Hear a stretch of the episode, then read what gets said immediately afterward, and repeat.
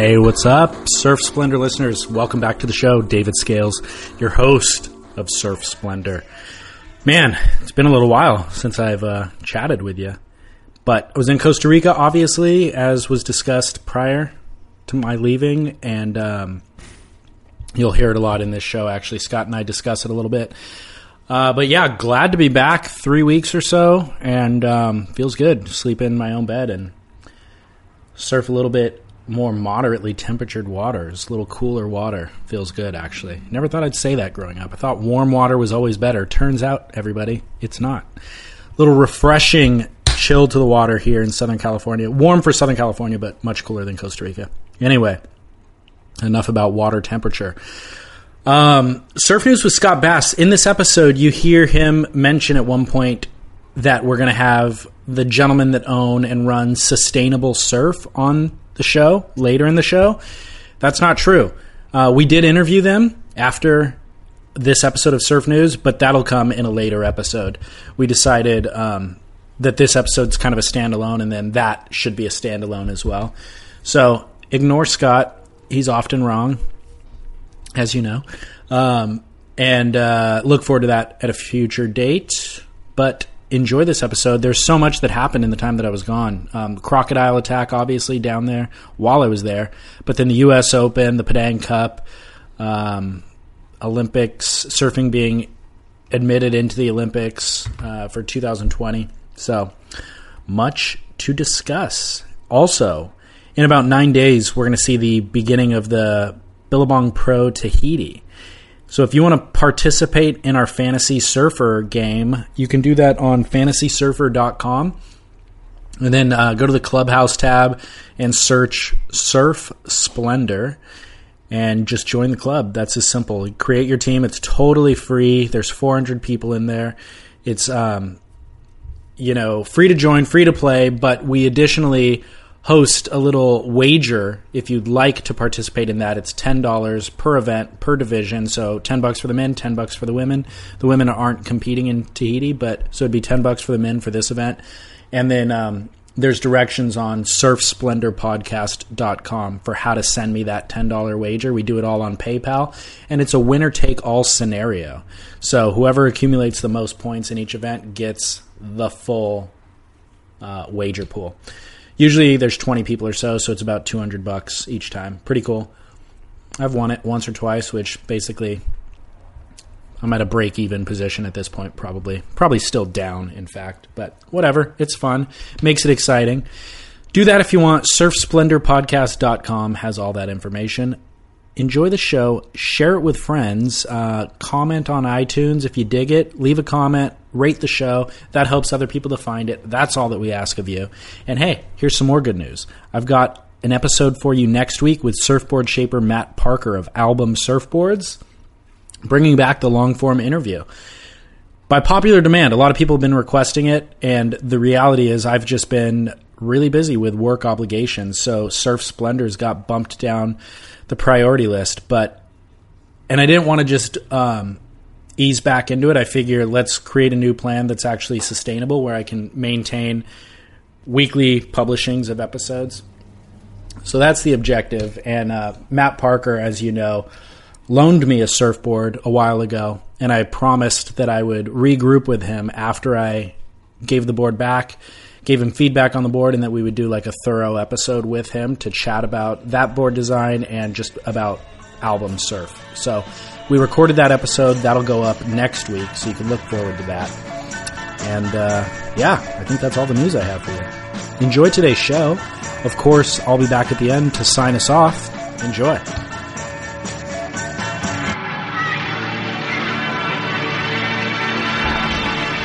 know what I'm saying? Are we live? We are live. With no music? We gotta have music.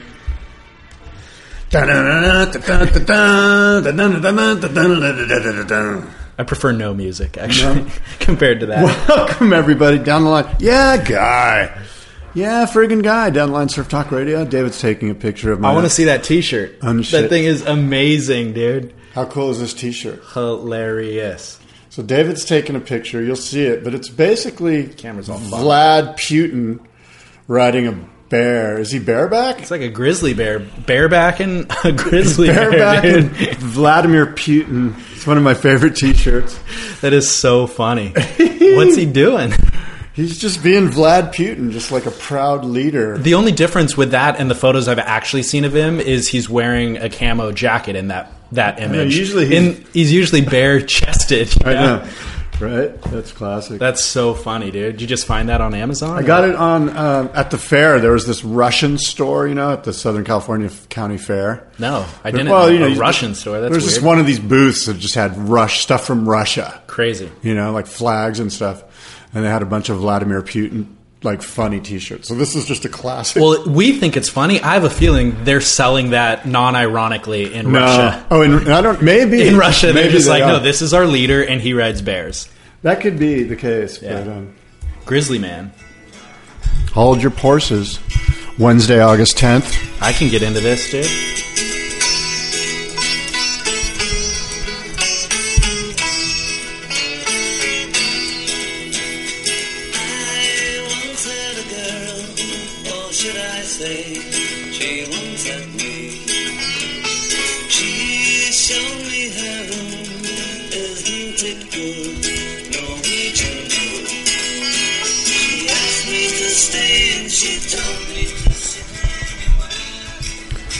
Yeah, guy, we have officially started the show. It's Wednesday, August 10th, 2016. We're broadcasting, podcasting from the Surfing Heritage and Culture Center in San Clemente.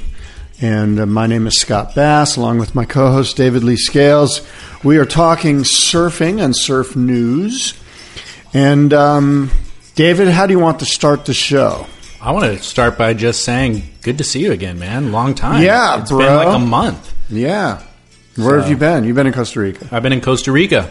Right. yeah, little surf trip, three weeks, um, surf slash work, and uh, yeah, it was awesome. But glad to be back. Tell me about the um, the crocodile attack. Holy cow, dude! You were there when it all there. went down. Yeah, like so it happened in Tamarindo, and uh, which is kind of the main, I don't know, touristy slash. Well, I beach. spoke a little bit about it, so I think we know the. the I want to know your experience. Like, did you hear about it through the grapevine when you were surfing? And yeah, I- everyone? I, got like four text messages from my parents and a bunch of emails, like with the subject line "Are you okay?" Because I think they just read the very first report of it, which didn't have the guy's name and age and all that, so they just assumed that it was me, of course, Right. Because the news story was a surfer gets attacked by a croc in Costa Rica. Um, but yeah, no, it was not me, and I was seven kilometers staying in Playa Negra, which is like seven kilometers away from Tamarindo, but ended up in Tamarindo two or three days later. And the hotel I was staying at was like as close as you could possibly get to where the attack happened. Just the estuaries right out in front of the hotel. Um, so yeah, I mean it happens, dude. And uh, talked to a lot of people who live down there, and they're like, "Look, we know the Crocs are in the estuary. If you're going to go surf Playa Grande across the estuary, paddle out kind of into the ocean and across the estuary, and then go surf it. People do it all day, every day. Don't go hundred yards back into the estuary to cross there, even though it's a shorter crossing there." You're a lot more likely to get attacked there. you know? Well, the video showed this guy pretty much right where the river meets the ocean. It didn't seem like it was Yeah. deep, far back into the lagoon or estuary or whatever. yeah, God, it was gnarly. I'm sure. Did you see the video? so gnarly, dude. oh my god! His face got mangled. And white, right? And it, he So went. He went sheet white. Yeah. And then on Stab or Beach Grit or something, there were some up close and personal photos of his leg. So gruesome. Yeah, just really sad. I hope I hope the poor guy gets back in the water and lives a full and happy life, all things considered. Yeah, Um, well, we surfed. I mean, have you been to Ollie's Point no, down there? I, I want to go there. So it's like world class, you know, kind of Point Break. It was in the Endless Summer. Yeah, no, I know the wave. I'd love to surf it. So we went there, and I my job was to film, and uh, That must suck. so they it does particularly there because it's like super remote. It's three hours from a city. It's this nature reserve. So the boat anchors and then i have to swim all my camera gear into the beach. Yeah. and the estuary dumps straight into the surf spot. So swimming to the beach, which is kind of sketchy because there could be crocs in the water because of the estuary. But what's worse is then once I get to the beach, it's just this big sandbar. To get to the actual land, I have to cross the estuary. Oh. So that's super sketchy, and it's Wow. known for having crocs in it. Oh my god. Yeah. That's heavy. But I waited. You, I crossed it the first time on low tide, so you can kind of see where everything is and what's what for the most part.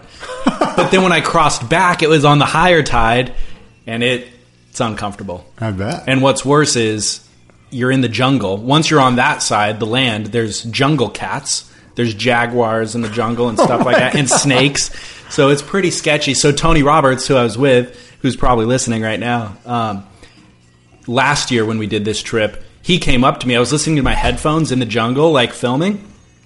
He comes up and taps me on the shoulder, and he's like, "Hey, dude, you should probably take your headphones out." And I'm like, "Why?" You know, I always film with my headphones.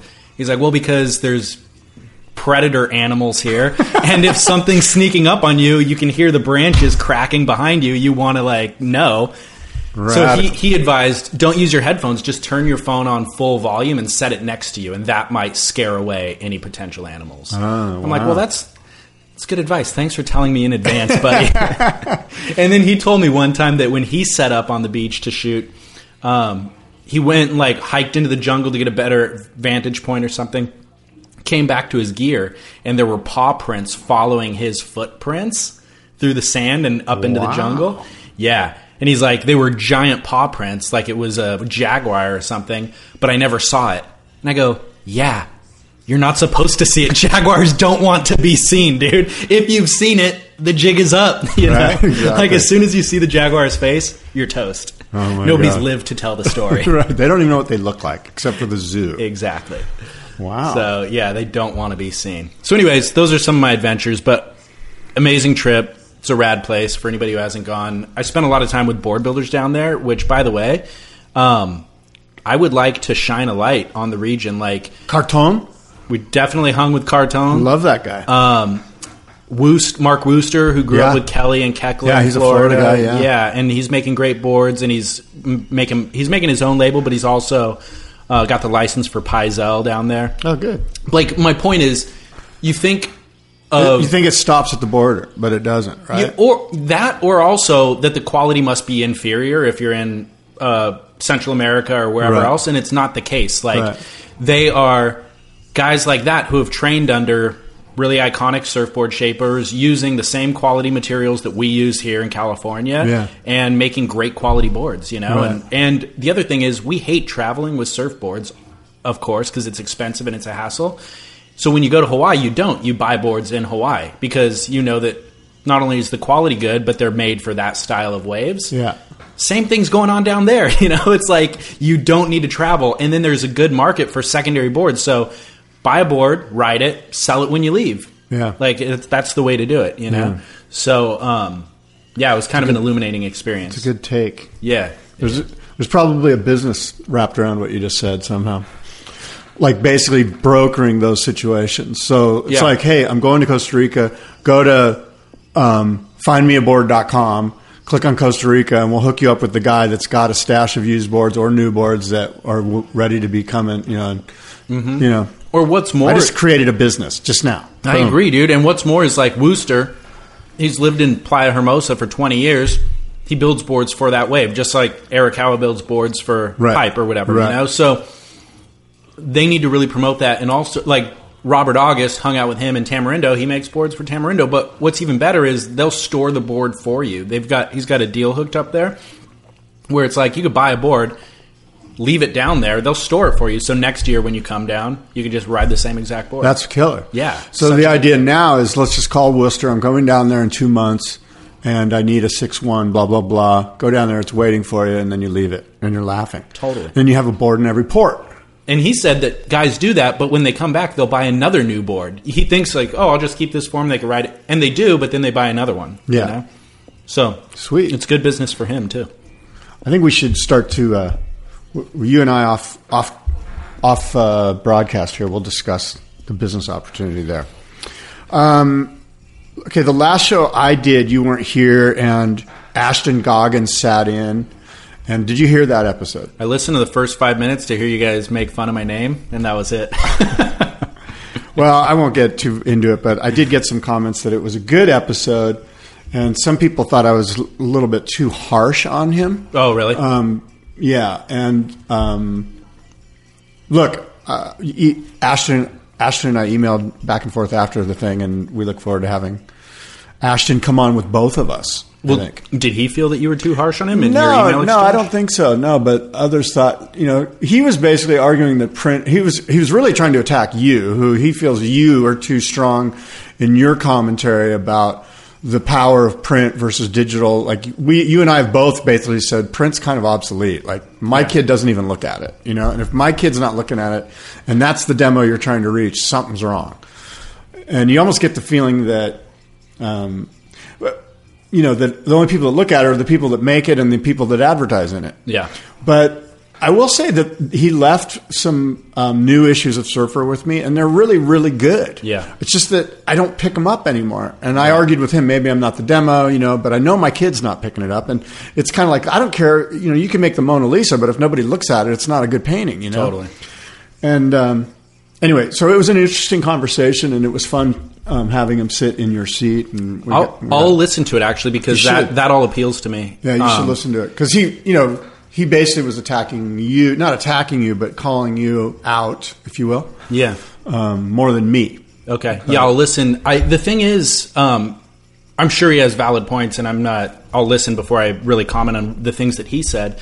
But I stand by whatever my previous things that I said were, which is I get those magazines for free at the office. They come by, and I love surfing, and I'm, and I, but I don't pick them up. It's just there's a glut of content available to me nowadays, and my attention span, and I think a lot of people's attention span has, you know, gotten shorter, and that takes a lot of time to invest in Well- to get the content. But that said, I think that there is a lot of value with uh, philosophically, there's a lot of value with the intention put into something like that.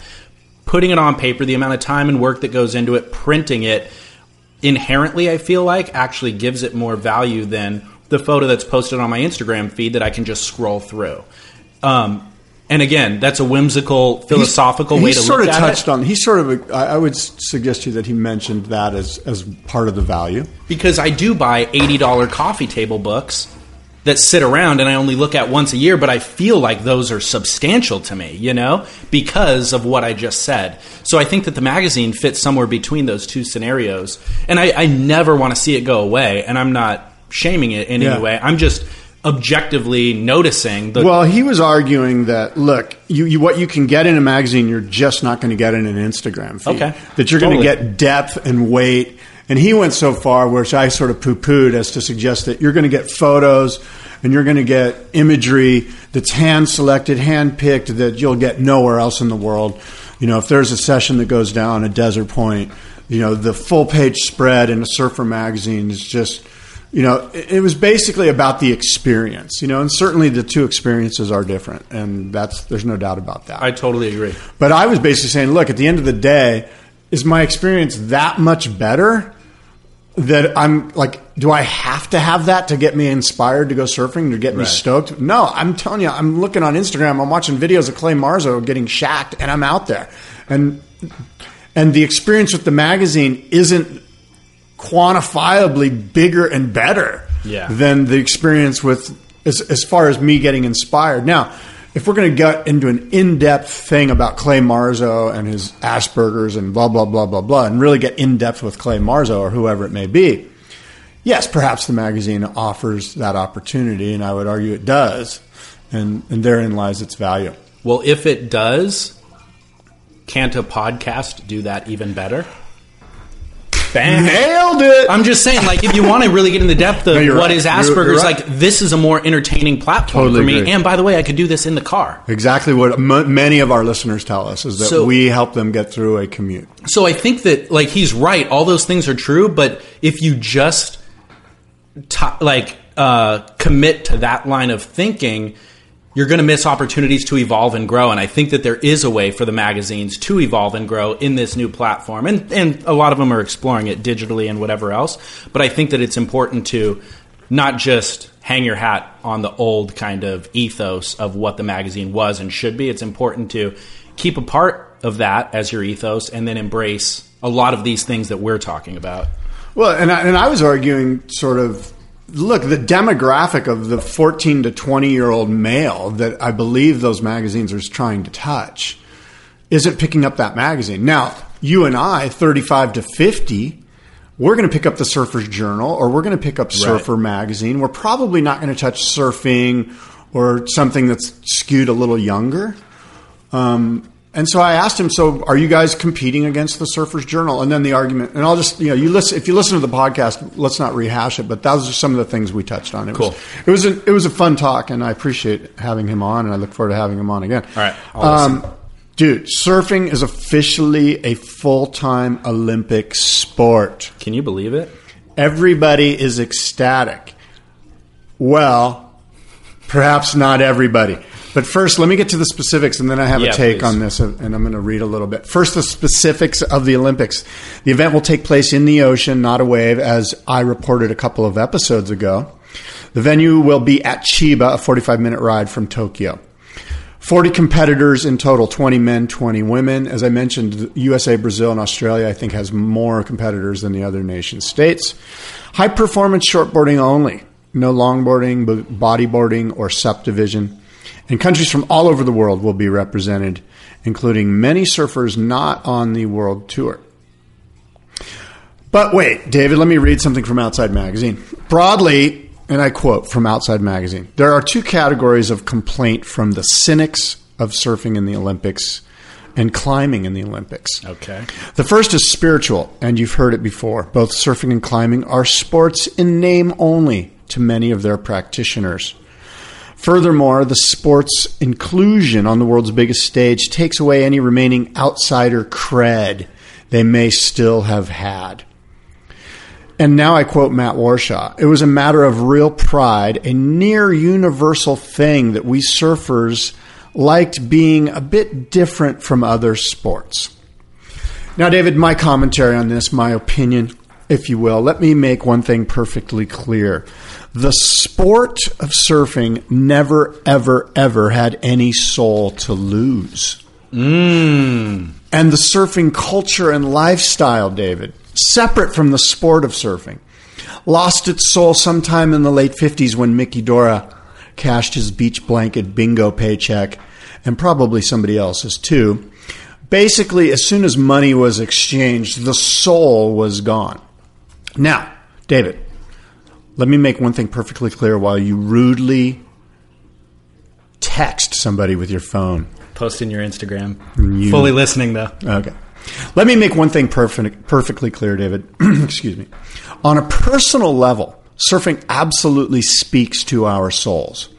Surfing is many things. It's intimate, it's intense, it's gorgeous, it's thrilling, it's addictive, it's life altering, and it usually smells good. My surfing experience is soulful. David, your surfing experience is soulful. The smell of walking into trestles, the frantic bike ride down Ke Nui Road, paddling out at dark on a big winter swell, the thrill of surfing alongside dolphins, whatever your soulful experience is, they haven't taken it away from you. These are our experiences. No amount of surf contests, monster energy drinks, or priority buoys can ever take away your experiences. Ten judges on the beach in Chiba, Japan can't take it from you. The Olympics is simple. It's just another step toward the commodification of surfing. Steps that have been taking place for a long, long time. It is what it is. And it doesn't change my daily experience or your daily experience. Experiences that we rightly perceive as soulful. It could be argued that with an additional international ocean sport in the Olympics, the awareness of world's oceans as a vital resource rises. The sport of surfing has been mainstream for a long time. In my opinion, you can drill it down to the day Quiksilver became a publicly traded cor- company. But it doesn't really matter. It didn't happen last week when surfing became an Olympic sport. Surfing as a sport, surfing as a commoditized lifestyle, these are concepts that will never get in the way of the soulful experience of partaking in the ocean on a surfboard, or for that matter, climbing in Joshua Tree or hiking in Yosemite, or however it is that you find your peace and solace and serenity. If you're upset that surfing is in the Olympics, that it somehow has taken away the soul, I have a suggestion for you. Go surfing. That's my take, David. That is fantastic. Where did you publish that piece? did you write it just for this show? I feel like It has been written just for the show, but Oh, it, wow. it will be published on boardroomshow.com. Yeah. Yeah, no, it on the down the line pitch. I was No, gonna just say. I just wrote that because I'm just sick of the people going, "Oh, it's taken the soul away." There was never any soul, you idiots. Uh, yeah. I mean, The soul is your personal experience. Totally. That's, that's how you get it. well, so there was a soul. I, I no, mean, I- there wasn't a soul in the sport of surfing. in the sport as like it exists in the ether for everybody, maybe not. But there's been a soul in my experience, just as you stated, there has been in yours. You know? You have a soulful experience with the sport of surfing. It, it touches you. Yeah. I mean, here's, Has a, the Olympics taken away that experience? no, no, no, not at all. And by the way, you and I definitely can't make that argument. You're not making that argument, but you've been cashing checks from the surf industry all along. Exactly. And so am I. My point is, is that they're two separate entities. Yes. They're totally, they're not the same thing. No, and it'd be hypocritical to make that argument that a lot of people are making. Um, I'm a, I'm all for it, dude. To be honest, I uh, I don't feel badly or negatively about it at all. There's all of the same issues exist that you and I discuss in regard to the WSL and judging a subjective, you know, art form essentially. So those things will still exist in this realm. Yeah. but I'm all for it, dude. I too. Let's experience it. Totally. Who cares? Let's tease apart. It's not going to change my surfing experience tomorrow morning wherever I go surfing. Not at all. Yeah. So I, I couldn't agree with you more. They have you uh, figured out how they're going to pick athletes and all that sort of thing? No, but I was talking to my son about it. We were talking about the skateboarding is in the Olympics too now. And he's got some buddies that are already in training for the Olympics in Japan for skateboarding. And we were saying, and I said, Do you think that Kelly Slater will be one of the two surfers for the USA? Is it two or four? I think it's only two. I don't know. I think it's two. We reported it as two. Kelly Slater, he'll be 48. Right. Now, if Kelly Slater takes the stance, and I think he already has, that, hey, I want to be in the first Olympics, it's kind of like, you kind of got to go, okay, you're in. You can't, who's going to argue against Kelly I'd argue against it. Well, good. I'm glad you would because I think it needs to be discussed. I think that in in four years, you know, you're looking at Kolohe Andino being 28 years old or something like that. Right. Or maybe you know, guys that are in their prime, guys that are really going to be guys that. Um, you know, like I think of Mick Fanning. Like Mick Fanning was in his prime, let's say two years ago, like at the top of his game. When he won his last title. Right. That's that's the guy you want in the Olympics, Right. right? And so how they get chosen for each nation state, I don't know. But the the Kelly Slater thing will be a quandary for that person for if it's Fernando or whoever Yeah. it is that makes that choice for the USA's team. You know, who is that guy? You It's, know? it's too far in the future to really forecast now.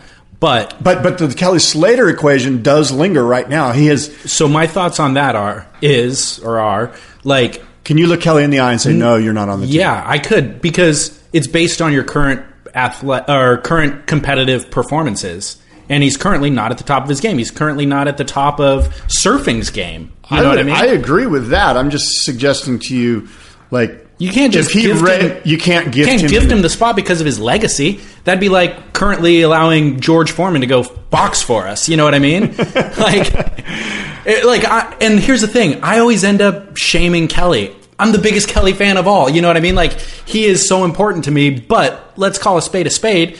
He's not the best competitor that we have currently. if there's two guys and one of them's not Slater, um, who are like you, you also got to look at it like this. You would think that NBC or whoever owns it wants Slater to be there. Like that's an that's a human interest story. I heard something really fascinating. They had Roone Arledge, um, or no, Dick Ebersol. They had Dick Ebersol who who has produced the uh, NBC Olympics for years and years and years. He's retired now. He said the most fascinating thing about Olympics and Olympic ratings is that these are the only sports where more women watch the sports than men. More women watch the Olympics than men watch the Olympics. That is and it's the only live sport where that happens. And it's because of these human interest stories, as Dick Ebersol explained. And so Kelly Slater, if, if you're NBC, you know, if you're Matt Lauer, you're like, Kelly Slater's got to be on the team. And so the movers and shakers that, and I'm not saying they have any say in it, but they want the Kelly Slater human interest story for ratings because Kelly mm-hmm. sells ratings, man. Does he? I think he does. To my wife, he does. You know, to the ones that that will be, oh, isn't that neat? He's 48 and it's Kelly Slater, and I've loved him for 10 years because my husband's turned me on to him because I'm, you know, I'm married to a surfer. You know what I mean? Like that women demographic is going to get Kelly Slater and Yeah. be more. They're going to buy into the Olympics and to surfing being in the Olympics if Kelly's on the USA team as Yeah. opposed to Kanoa Igarashi and you know. Kolohe or whoever, you know, like whoever it is. Right. Like Kelly sells. Kelly moves the meter. And if you're picking the team, you know there's going to be some pressure from some powers that be that are like, dude, get Slater. You know, it's kind of like Tony Hawk. It's like Tony Hawk needs to be in the Olympics. Yeah, you know, it's interesting. As I'm thinking about that, as you say it, um, he's such an ideal ambassador for our sport in the way, like, in the way that I, I think Stephanie Gilmore is kind of that for the female side, where I don't know who would be You such mean, a good. you mean Princess Diana? Yeah, She's she our kind of is. She's our Princess Diana. Totally. You have to speak to her in that tone, sort of a reverent I apologize. Princess Diana. I apologize. Stephanie I'll be more reverent. Okay, go ahead. Um, I don't know who's coming up in this next generation that can be such a great ambassador. Not from Cali- not from the U.S., not from Brazil, not from Hawaii. Like he's handsome, he's articulate, he's intelligent. You know, he he can still win the gold. Do you do you not think that he could win the gold in in four years, a two to Dude. three foot Chiba slot beach break? no, I don't think he could.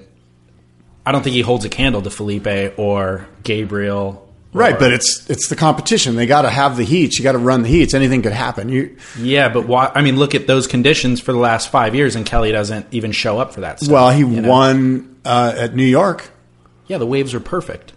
Well, for New York, I guess it was perfect. It was, No, I mean, but they good. were. It was But I mean, he- barrels. Yeah, but he won by doing an insane 360 aerial. Right, but then in Portugal, he lost in round three to Tiago Pires when it was win wind slop. You know what I mean? Yeah. So no, I don't think he's the best in those conditions, but I do think, kind of more to the point of what you were talking about, your wife wanting to watch him.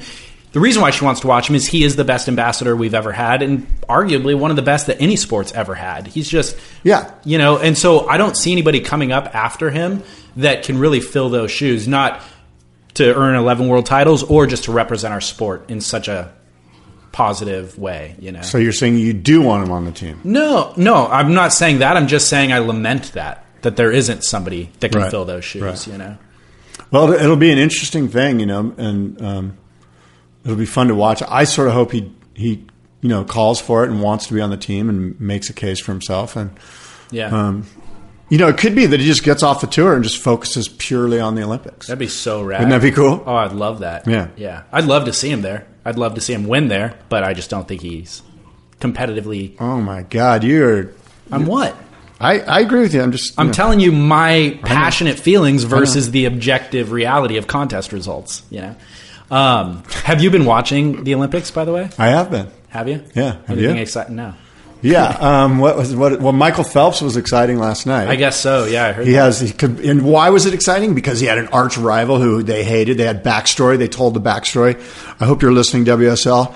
We want backstory and rivalries, and it was an organic one. And I know that you know we can't make stuff up, but the, you know, some things were said by Michael Phelps a few years ago when he retired about the back, the breaststroke swimmers and the world record holder, this guy from South Africa, and that then the guy from South Africa had a documentary and he called out Michael Phelps, and then there was there was like backstage before the swim, they have this you know green room where the swimmers get ready, and there was like you know like histrionics, the type of like the type that Kelly and Andy went through almost, you know, where there was like vibes being thrown and weird shit happening and. Kelly Slater showing up at Andy's house with Steve Sherman taking a picture, you know, just like weird Yeah. stuff happened backstage with Phelps and this guy, and and um, so it just made for great drama. And then Phelps, you know, won the, his twenty something gold medal. Crazy. And um, Is histrionics a word? I just made it a word. Okay. It is now. Okay. It's like uh, irregardless. Right. Um, yeah, that's that's awesome. What I saw a hilarious Instagram meme uh, just the other night, which was it showed a couple of swimmers at the pool like ready to jump in, you know, and there was a lifeguard in the back just looking ho hum, like with she's holding like her little banana flotation device on her lap and like leaning on her knees with her chin held, re- rested on her uh, fist. And the caption read, lifeguard at the Olympics, the most pointless job on the planet. You know, you've got like the best swimmers on earth. What is she going to do to help them? You know, Well, you never know. yeah, Could be some mouth to mouth that needs to go down. You're killing me, Smalls. Yes. Um, so we've got a bunch of other things other than that. The U.S. Open happened. The Padang Cup happened. Um, what do you want to discuss? well, I'll tell you that my must see moment is Bruce Irons' ride during the Rip Curl Padang Cup. Is it? Yeah. Mine is Mason Ho's ride. Yeah. where he How got cool. a, he got a few, but the one where he comes Where he- out at the end he does that- huge yeah, air, yeah. like he does a full. Well, my question to you is: Did he stick that? yeah, totally. You you claim that as because that's a, For that could be questioned. No. he, he he stuck it, but he didn't continue. He kind of fell backwards. He like he landed, but he didn't continue the in NFL parlance, you know, a football motion or a football move. Like when you catch the pass, yeah, you've you've you've received it, but you have to make a move, a football move toward moving forward down this field. Yeah. So did Mason Ho? Yeah, he stuck it, but did he do a a move with the turn of the rail of his surfboard so that yes, he was continuing the ride. He landed it and just threw his arms in a Mason Ho. Ha ha ha! Look at me, kind of fun loving vibe. Fell backwards. It certainly could be argued that he didn't land it. It could be argued incorrectly that he didn't land it. I will give you that. the point is it could be argued. He It could be argued. I'm going to post it on um, my Instagram at Surf Splendor for anybody who wants to see that, and of course it'll be on the website too. But it's so rad. Like he gets shacked, comes out, and then the section's actually pitching like a barreling section. And that's the section that he does the air on. So it's a really critical section. And he full rotation and then lands on the top of the barrel, essentially. Really difficult place to land. But what I would argue uh, in response to your comment is that that wave finishes, it goes to deep water so quickly that it just basically goes flat. And even if you come out of the barrel there, it's difficult to like set a rail to kick out. It's just flat water. Right. So Which, which is exactly you've sort of made my point, right? Yeah, Then, well- he, then he didn't. It wasn't a completed move because No, he did no, it no, in the wrong part of the wave where there is no wave. No, he did it in the, the most critical part and landed in a super critical part. And a split second later, it hits deep water. He needs and then to cut back. He Cut needs back? he needs to cut Oh, back okay. into the power of the white water so as to complete the ride. All right. Well, it'll be on Insta. Uh, people chime in there. Give me your thoughts. Did he stick it? Did he not? That'll be the hot topic this afternoon on Instagram. And take your emotion and your fandom out of the equation. I always and do. ask yourself, you know, I'm the most pragmatic person on earth, Scott. I have no emotion. dude, Former- former many females times have called on me- this show. You've said you've loved male surfers. My former females have called me the Tin Man. I have no emotion at all, dude. Well, there's That a, is my there's a guy behind the curtain that'll solve that for you. um, let's. Uh, well, so the Padang Cup. Let's talk about that for a second. okay, yeah. so well, you, you mentioned moment Bruce. is Bruce Irons. You mentioned Bruce. He got a ten. It was a super deep. The, what's pretty cool is the drone footage of it. I don't know if yeah, the drone that. footage is killer. It makes it look, you know, but look, it was fascinating. It was a deep, it was a, you know, it was Bruce. It- you didn't think he was going to come out. Then you, oh, it's Bruce. He's probably going to come out. But I don't know. He hasn't really been doing much in the last 10 years. Maybe he's not going to come out. And, and in a way, it sort of symbolizes for me Bruce. Irons in a nutshell. You know, it's like, okay, yeah, he had one moment which makes you hang on and hope that he's going to like be the guy that you know he still could be. He's only like 35 years old or something, Right. right? He still could do it, but then oh, you know, next heat he decides to just like have sushi instead of paddle out or whatever. You know, like he's just I he think- just never shows up when you need him to show up. You you never want to put money on Bruce Irons, Right. I think that um, did he make it through that heat? I think he got. I a don't even 10. know. I think he got a ten and a not not a. That's just it. score. Like that was Yeah. his heat. Like that was his contest. Like it doesn't Yeah. even matter. It's just like here's Bruce getting a ten. He still exists. He can still do this, and everyone goes, okay, who cares? Like Right. you know, like no one really cares to follow him along his his you know heat by heat Right. discourse. Right. No, but so let's talk about the contest for a second. Um, Padang Cup it tries to run every. They attempt to run it every year, but it doesn't always because the. I guess I mean I've never surfed there, but it seems like the swell never It's really tidal. Lasts. It's- It's, tidal, it's and tidal, it never so- lasts for more than six hours when it's actually contestable. Right. So they need to run the comp in like a very short period of time, and it's They got like three and a half hours each day, and then the next day it could be windy and the swell's gone. You know, Mm-hmm. so like you're saying, you know, but they got a number of heats, and then even during that time, you can get 30 minutes without contestable waves in that span. So they had a couple of heats that were really good, a couple of heats that were really um, starved for waves, but the waves were perfect. When they came, they were really perfect. And so it was pretty incredible to watch. The highlight for me, even though it's not a must see moment, was Clay Marzo, which is a guy we don't see enough of, of course. And when we do see him, um, he's generally surfing in West Oz or in Maui. But he was surfing the barrel in ways that I mean I've never even seen surfed before. He's he's Gumby and he rides. He's just so nimble and he gets into these weird positions and pockets of the wave that have absolutely no energy where he's just high and tight and up behind the foam ball and you think there's no way he's coming out of that but then he slinks out of it somehow and his feet are super close together. You know it's just bizarre. And that like i said that end section dumps onto deep water so it pinches but he would somehow come out of the little pinch at the end where nobody else was. Even the local guys and the local guy Mega who won the contest wasn't able to do it in the way that Clay was. So a highlight for me was just watching Clay, you know. And he did make the final, I think, but he didn't win. Well, you know, Clay Marzo to me, he, he sort of represents for all those people that are like surfing's not a sport. Here's proof of it. The best guy in the world doesn't even do the competitions, and it's like that with climbing. There's that guy. What's that really insane climber guy? Alex Honnold. Yeah, Al- Alex Honnold. You know, he's sort of you know you could say he's almost like the Clay Marzo. I, I know that's probably not. No, it's actually a pretty good analogy. You know, like these two kind of like avant garde, just out there. no but- social skills. Yeah, but insane at what they do. Yeah. Beyond the, the even the best, they're above the best. Yeah. Um, they're kind of like, I'm not doing the Olympics, or this is this is an expression of who I am. It's not about how many points I'm going to get down Right. at Huntington Beach. They could not care less. They could not care less. Yeah. Yes, thank you. Yeah, yeah. And um, so Clay's, you know, helps with that argument. yeah. Yeah, it's just hard Surfing's to not a sport. right, but if you want to surf for It's the an rest of athletic endeavor.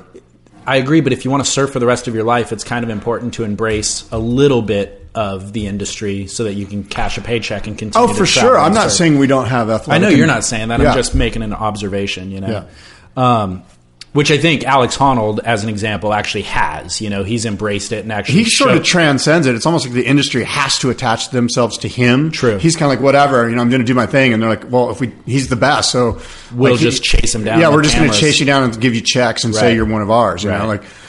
And I don't know if surfing has that. I mean, Kelly would be that guy, Yeah. right? Where if, if he just said, "I don't want sponsors," his agent would be taking phone calls all day long, right. And I'm not sure if there's anybody else in the surf world like that. Yeah. Um, I've got a breaking news story. Breaking news. Something I Did you heard. just get this over your text? Yeah, I, I've heard rumors about it um, in recent weeks, but I didn't feel like it was my place to announce Is this the it. Quiksilver thing? No. I didn't feel like it was my place to announce it, but Beach Grit actually just posted a story about it. So, considering it's out there in the media, I will go ahead and now comment on it. Um, Is this the Vegas thing? no, dude. Okay. Channel Islands? Oh, they got sold. No, but so Tell me. Sorry, I'll shut up. Yes, please. Um, channel or Beach Grit's title is that rumor Kelly Slater to buy Channel Islands, but I think that the real story is that um, Firewire put in a bid to buy Channel Islands. Okay. So, and the bid got rejected. Oh, interesting. Yeah, Okay, so they sent something to So- Burton and said, "Hey, we want to buy your subsidiary Channel Islands," and they didn't. The number didn't make sense to. to right. Burton. And so, It must have been pretty low ball because I know Burton. The rumor also is that they've been trying to dump Channel Islands for a while. Okay, yeah, I, I'm not aware of that, but I don't know. This is all rumor, innuendo, and parking lot fodder. Right, and I don't want to um, get Up- into upset the information or right or say anything out of line. Why not? Here, it's never stopped us before. Let me guess. I is let it you- because is it because we both work in the industry and we have to tiptoe around certain things? Uh, yeah, but um, but this is on Beach Grit, so I'm just reading it from Beach Grit at this point. But You know what? From now on, let's just take all of our rumors and innuendo and source them to Beach Grit, even if it's not on Beach Grit, because no one will know the difference anyway. you and I have both done that in the past, by the way. So don't act saw- like that's a new idea. I saw this on Beach Grit. Go ahead. Yeah, yeah, yeah. So, anyways, yeah, they put in a bid for Firewire, it got or Firewire put in a bid for Channel Islands, it got rejected. So, interesting though, like, and maybe they'll regroup and send another offer. I have no idea, but interesting that Kelly, what? I'm just reading your Instagram. What did it say? Listen to Scott interrupt me on the new podcast. Which, by the way, you just did as I'm trying to tell this Firewire story. Hurry up. That's a correct caption, isn't it? That's good. Uh, I'm glad you saw humor in it and didn't get offended. Um, I'm upset. so, anyway, what this looks like to me is Firewire is known as a manufacturing, it's a tech company. They make boards in a certain tech, and that's what they are. But it really seems like they're looking to diversify. I don't think they're going to buy Channel Islands and then make them all Firewire style surfboards. They're going to buy it so that they can now have the lion's share of the polyurethane market, you know? And Kelly, by the way, is the ringleader behind both of these things. So it's like Kelly, who owns a wave pool, which could be available in all across middle America, where previously waves were only available to people on the coastlines. He's bringing it to everybody across the world. He also owns a surfboard company, or partially owns, primarily owns Firewire, and then additionally might own the lion's share of another surf brand, the largest manufacturer in the world, Channel Islands.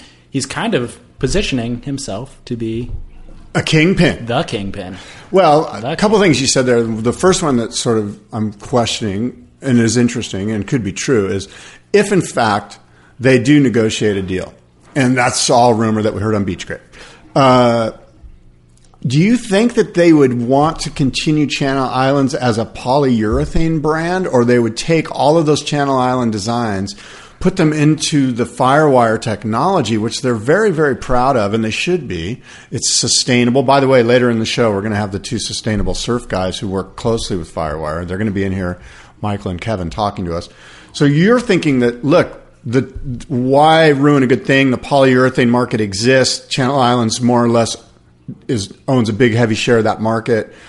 Let's just keep that as is, and we'll just run a cleaner, meaner machine known as CI polyester. And we'll have Firewire over here. And of course, some of the Channel Islands boards will be available in Firewire technology. But if you want the polyurethane, we are going to, of course, do that for you as well. Why would we stop that? That's what I think the model would be. I think it'd be foolish to try to transition Channel Doesn't that- Islands into Doesn't the that- Firewire. If you're. Firewire, aren't you saying then that your construction maybe isn't? You know, like I mean, no, I think you're super proud of your construction, but you have your eyes on a bigger prize. you just look at it from a business model. Yeah. Why would we shut down a business that's make that Well- we can make money on, even if it's not using the technology that we basically pride ourselves on? Yeah, but it's a niche technology. I mean, let let me ask it, it to you this way: You're a surfer. You're a lifelong surfer. Would you want to ride exclusively Firewire surfboards? Well, no, Of course. I wouldn't Be- No. because I want. I, I mean, I'm. I'll ride a wooden surfboard. I'll ride a polyurethane. I'll ride a fire. I want to ride everything. You do, but what would the majority of your quiver be constructed out of?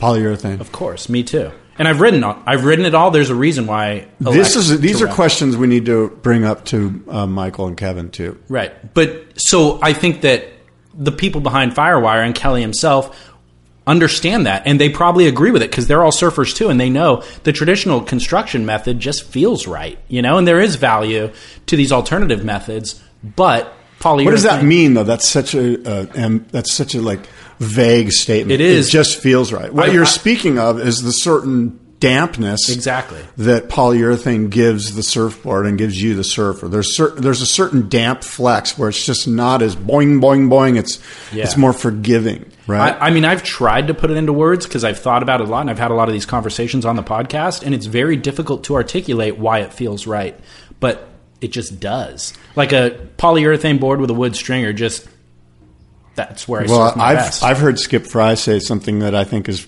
is sort of fascinating, and I have found to be true. Let's hear it. It is that a, a surfboard feels its best, is at its best, is at its peak in performance a week before it delaminates. Oh, really? Yeah. Because at that point, it's still structurally sound, but it's completely, um, I, I guess I'll use Broken the word in. broken in and Yeah. dampened, and and it's it's it's releasing all of its energy in all of the right ways at all the right times. Interesting. I think that's I, I must. I'm going to uh, tribute that to Skip Frye. I, I hope Skip doesn't mind. I think that's where that comes from. I believe it, it's an interesting, he said that. Before. It's an interesting thought. I would put it maybe six months prior to that mark. Like one week before You're it gonna question Skip Frye right now. First Kelly Slater, now Skip Fry. What other magnets can you just like shoot down? Do you want? Are you going to blame Obama? What's next? Well, here's the deal, dude. One week before it delaminates, my board feels dead. Right? Maybe that's lack of yoga. I don't know. You're not springing. Maybe I'm riding high performance short boards where Skip's riding long boards, and he's getting a little more life out of it that way. You know? knows? It's an interesting concept. It is, yeah. But I get what he's saying. But Yeah. again, I think like six months before is probably more accurate. Six months before I haven't even waxed it up. It only, the board only lasts four months. Yeah. Um, you want to talk about U.S. Open? Not really. I mean, what's there to talk about?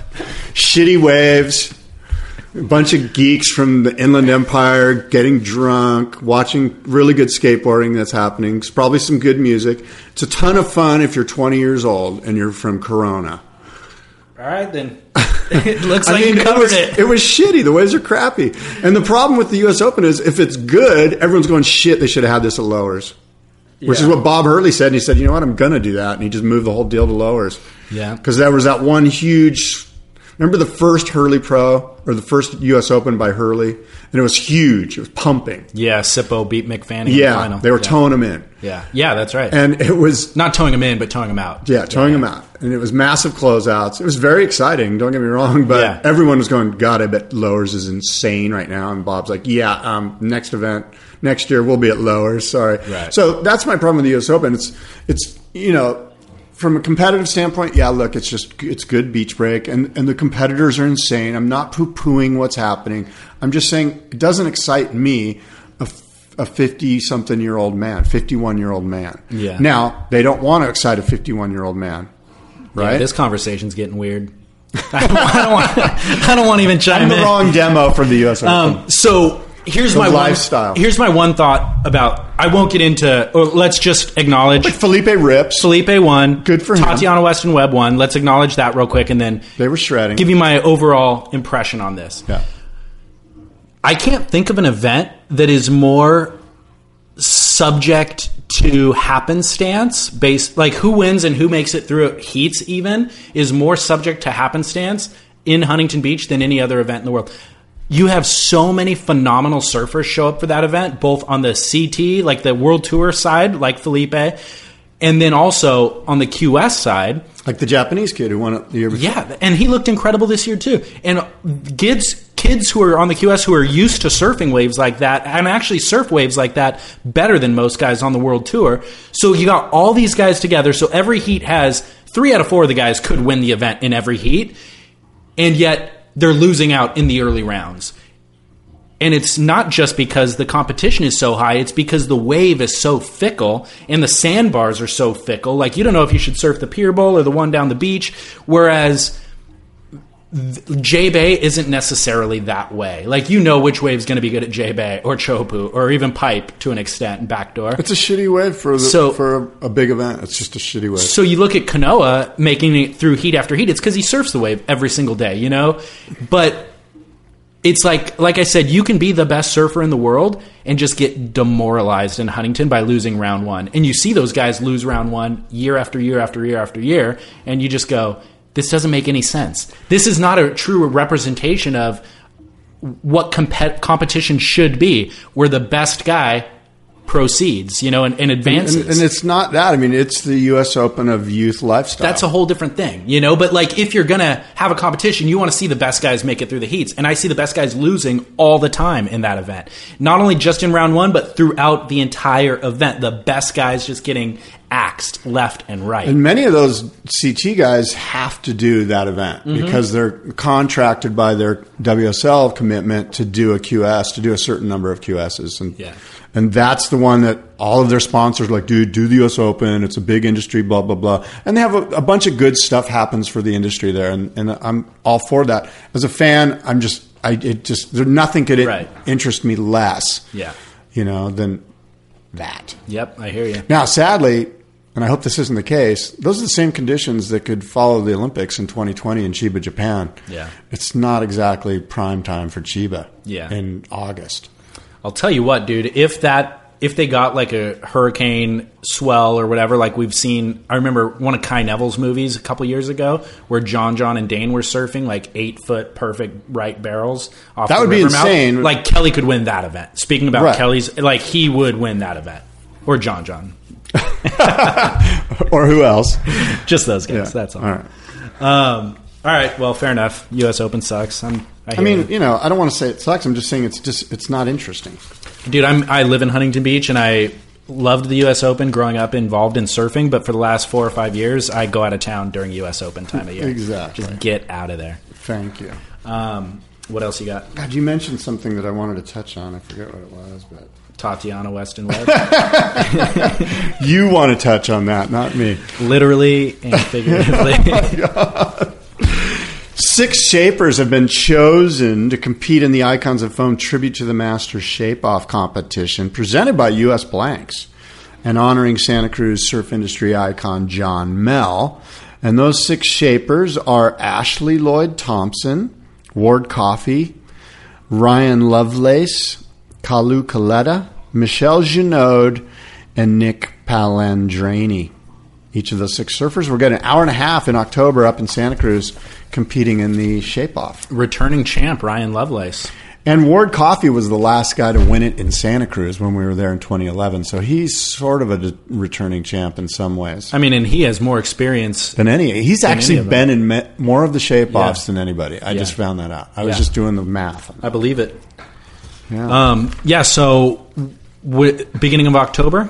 October 8th and 9th, So the boardroom shows in Del Mar every year, and then once every five years in Santa Cruz. more or less, yeah. Got But it. Every year in Del Mar, and we do go to Santa Cruz. And, but the thing in Del Mar is it highlights and focuses and honors shapers from around the world. This seems like it's a little bit more Santa Cruz centric. Is that correct? Um, I wouldn't go there. No, I don't think that's the case. Um, you know, by its very nature that it's in NorCal, it's regional, and that consumers from that area aren't necessarily going to drive all the way to Del Mar. but even exhibitors, right? Or the exhibitors? Uh, we have some. We have some.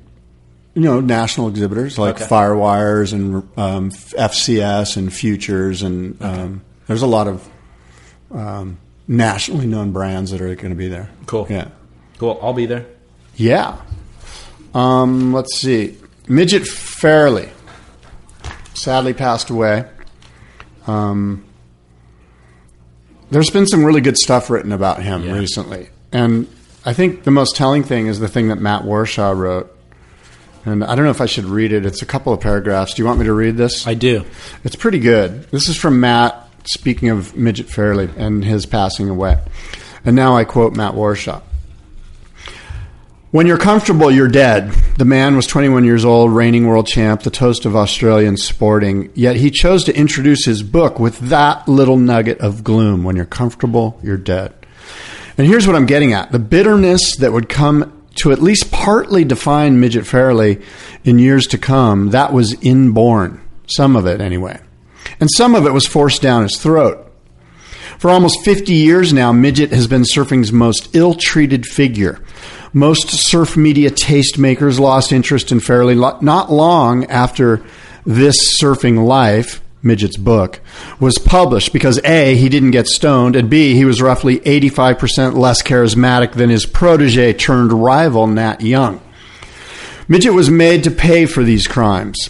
Nat Young, the 66 world champ, cast some kind of surf media voodoo that made everyone ignore the fact that Midget was actually the better contest surfer during the shortboard revolution. Midget was runner up in both the 68 and world titles. Nat placed fourth and sixth, respectively. Farrelly's treatment as a board maker has been even shoddier. Who knows what was happening at Palm Beach in 67 when Midget and Bob McTavish were riding side by side during the birth of the Deep V. Twist my arm and I'll say McTavish, with Greenough as his muse, got the jump on Midget. But if Midget didn't make the world's first shortboard, I would argue that he did consistently over the next four years make the world's best shortboards. There's footage out there from the 67 Bells contest and the 68 and 70 World Championships. And Midget always has the fastest, smoothest, most user friendly equipment under his feet, by miles in some cases. Still, year after year, decade after decade, Midget's star continued to fade. How far, we question. In 1992, Australia's Surfing Life list, Australian Surfing Life magazine, their list of the top 16 shapers of all time. McTavish is on top, while Midget didn't even make the cut. Hmm.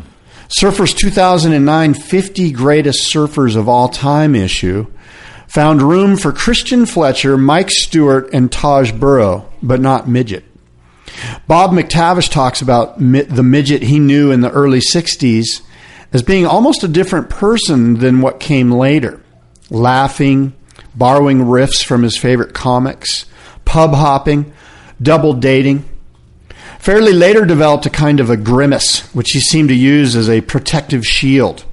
But in the early days, McTavish says, Midget had a quick, easy, unaffected smile. I kept that smile in mind while making this video for the Encyclopedia of Surfing. And that's the end of Matt Warshaw's words. And I'm sure you can Google um, that video that Matt put together to honor Midget. Put it on boardroomshow.com and surfsplendorpodcast.com. We will. He was 71 years old. Died of stomach cancer, right? I believe so. Yeah. Bummer. But yeah, iconic. I've loved seeing the photos and the videos on Instagram for the last couple of days. Yeah, there's Really- been some good stuff out there, and it's it's neat that Matt has the perspective to kind of put things into, you know, uh, you know, he gets to shine the light where things where the light needs to be shown. Yeah, I agree. Well done, Matt. I notice you have a couple more notes there. Lunada Bay. Yeah. There's more legal drama for the Lunada Bay boys. Yeah. Um, I got this from the um, what's that newspaper up there? The South Bay, something, the Daily Breeze or something. Anyway, a federal judge denied the Bay Boys their first attempts to get out of the lawsuit, which is seeking to ban them from the Palos Verdes Estates surfing spot known as Lunada Bay, the one where they're accused of ruthlessly defending from outsiders. So their attorneys tried to get something into motion. It was kicked out. In a written order, the judge denied their request, arguing that because the surfers are accused of recklessly impeding traffic on waters, circling boats, and even allegedly running over somebody with a surfboard, slicing the person's hand open, the activity was indeed uh, had the potential to disrupt maritime activity and falls under the jurisdiction of federal admiralty laws. So that was what they were trying to get thrown out is that, hey, this shouldn't be a federal case. Admiralty laws don't apply here. And the judges denied that and said, yes, they do because you guys are assholes, more or less. In essence, the lawsuit has now made it past the first round of pleadings and will go on to the discovery stage when their attorneys said they're going to provide witness list and evidence detailing decades of threats and intimidation at the hands of these surfers. If this goes through, it's not good for the Lunada Bay Boys. They're going to be banned. But it's like the Lunada Bay boys have pushed it to this point. Like it wouldn't have ever gotten this legal, you know, if they had just uh, agreed to not throw rocks at people when they're walking down the cliff. Well, that's not going to happen. The the uh, Palos Verdes Estates people, the city of, has um, they're just sick of all of this. Yeah. Like, like we got to get rid of this. Like we've kind of like whatever. They're you know they're my nephew's nephew or whatever. But now we're going to get rid of this, and so they have. Um, asked the city to start removing that little structure there's like a little Yeah. seawall down there that they've built and it's been there forever Yeah. so that structure is going to get taken away Yeah. and um, that's just the city going look we're trying to do our part you know and Totally. this lawsuit does not look good there's precedent that's been set for judges um, just saying look you guys aren't allowed within a mile of this place Good. for five years and then you're on probation and yada yada yada Yeah.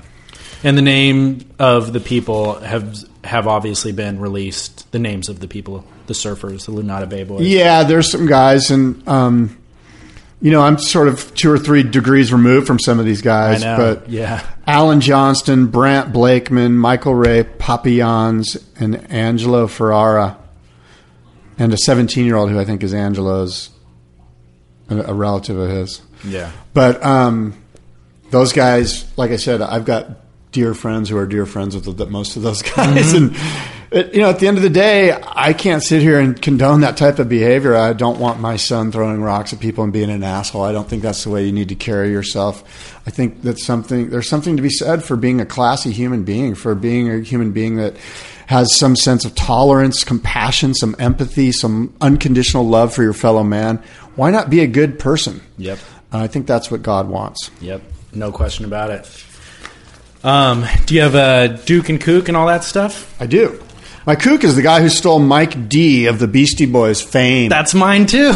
Beastie Boys Mike D had 20 of his surfboards stolen. They look like cool surfboards. Yep. And the guy who stole them was a kook. Yeah, out of his Malibu home. Yeah, while Kelly he was Slater, away. Yeah. Kelly Slater posted it on Instagram. And I'm going to be posting it. I took a picture of it yesterday, those four boards. There's 20 of them out there. They should put pictures of all 20 boards if they have them. Yeah. I don't think that they have pictures of all 20, but Yeah. Um, these boards need to be found. And at the very least, this guy needs to be tied to a whipping post. And, Yeah. and um, some peanut butter or honey needs to be poured on him. And some angry African bees and some Zika mosquitoes need to be let loose on this person. I agree, dude. Yeah, what a Kook. so much for tolerance, kindness, and compassion. No, but thievery is such a violating.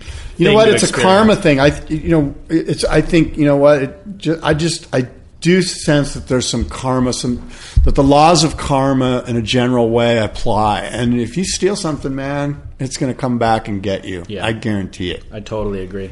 Well, that was my kook as well. My Duke is Dane Reynolds and his new Who? bride, Courtney. I think Jadaki is her last name, who recently got married this past weekend.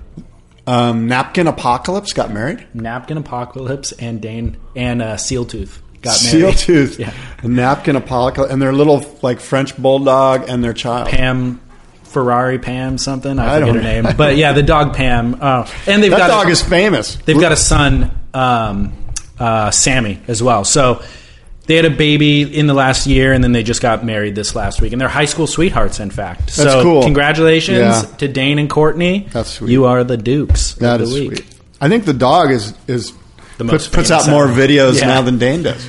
Yeah, totally.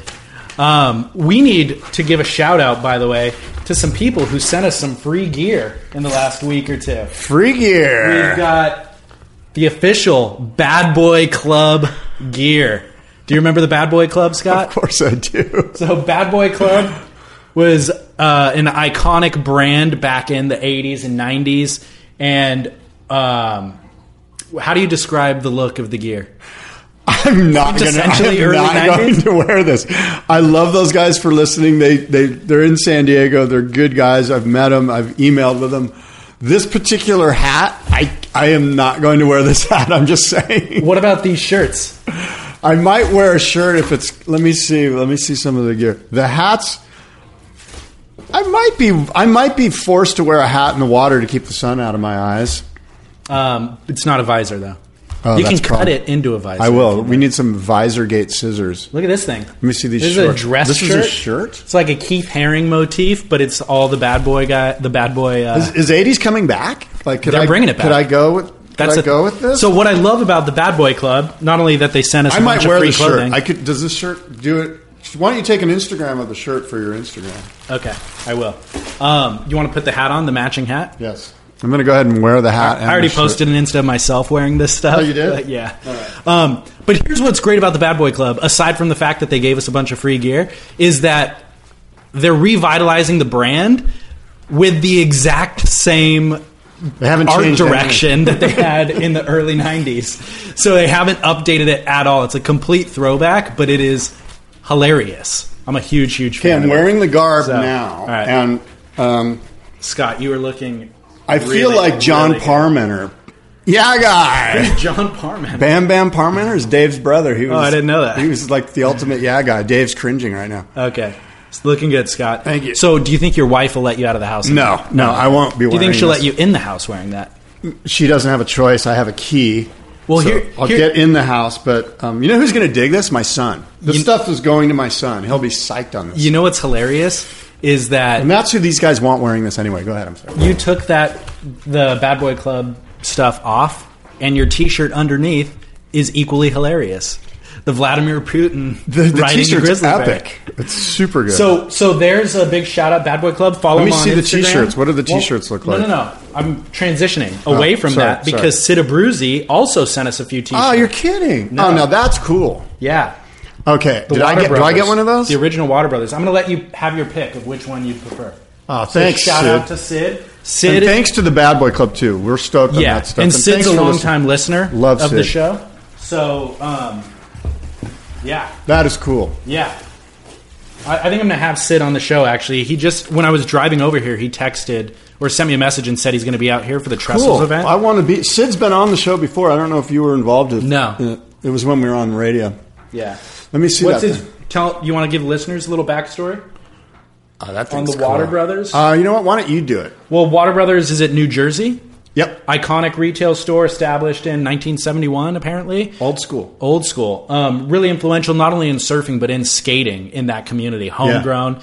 And uh, they recently closed the retail store, actually. Oh, really? So Wow. I'm going to catch up with um, Sid and find out, you know, what he's up to and how he's. He holds a really cool summertime sort of surf fiesta type thing with a bunch of old boards. I think it's up in Rhode Island. That is cool. I love that. You want that one Yeah, instead? Yeah, I kind of like that one. Scott got first pick. Sid, Thank you, Sid. you got the one with the uh, fist making a wave in the back. fisting.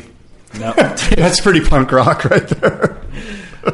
Um, Oh, All right, so those are our shout outs. Thanks. By the way, these all came because we made a plea in a previous episode that hook us up, man. Hook us up with some free product. Whoever's listening. Bad Boy Club and Original Water Bros.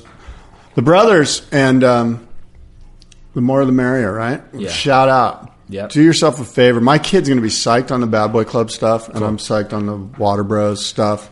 Cool. Well, hey, um, one other thing I want to mention because I've John John Florence is putting out this new series 12. of videos called Twelve. Yeah, I mentioned episode, we're on no two. Yeah, I've I seen two. I mentioned episode one previously. It was phenomenal. Episode two dropped. It's freaking so good, dude. That kid.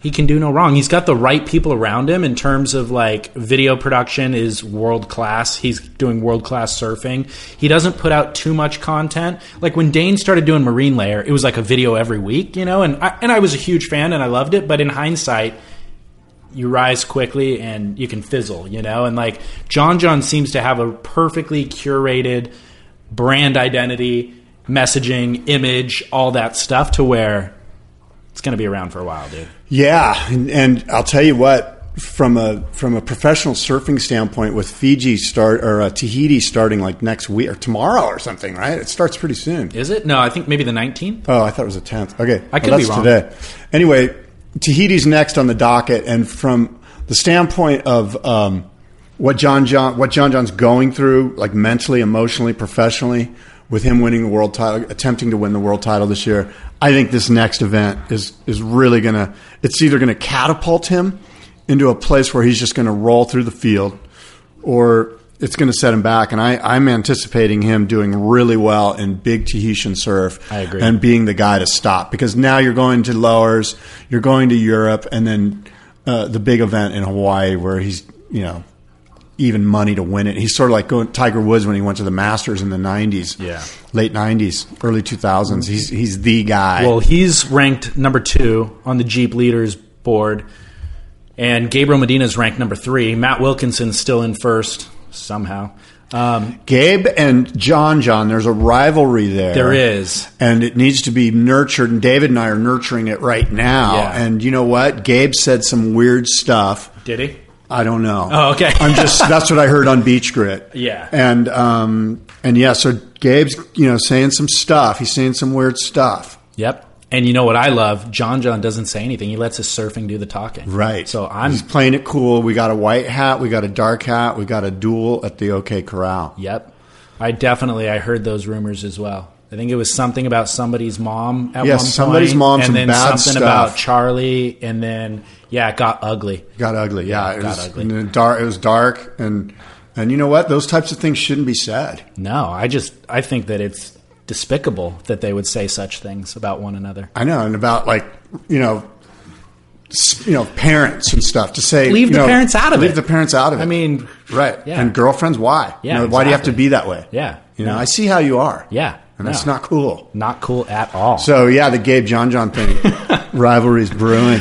um, the, they're equally capable of winning Chopu, by the way, Exactly. You know what I mean? Which is great. and is both what- won in Europe, and they both won at lowers. It's awesome. So, I mean, this yeah. is what you and I, as fans of the WSL, look for. Yep. And that's why the rivalry thing's so gnarly that it's happening. You know that they're saying bad, you know, some bad stuff's being some weird, stuff, some not good stuff. Yep, totally not good at all stuff. You know what? Um, coming right up, right next, unless you got anything else, um, walking in the doors are Michael Stewart and Kevin Wilden from Sustainable Surf. And we're going to talk about the Maurice Cole situation, the WSL, this push towards environmentally sensitive, eco friendly surfboards as a mandate on the WSL and the World Surf League's WCT. How far away are we? We're going to find out.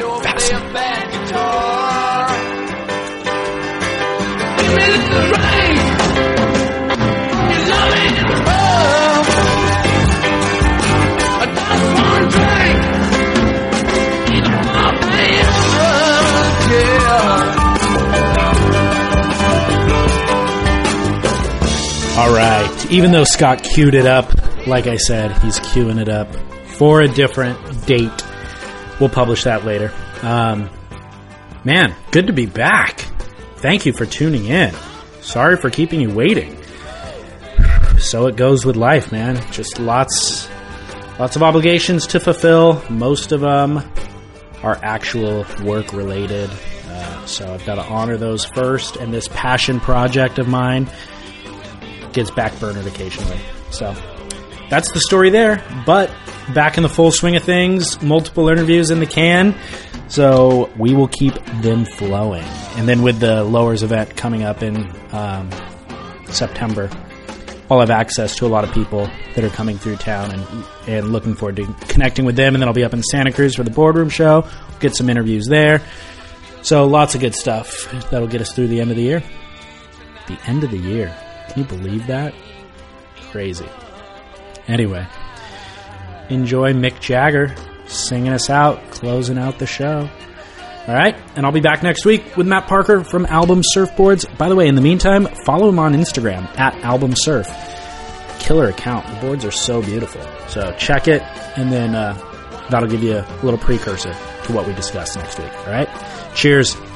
This is David Scales for Surf Splendor, reminding you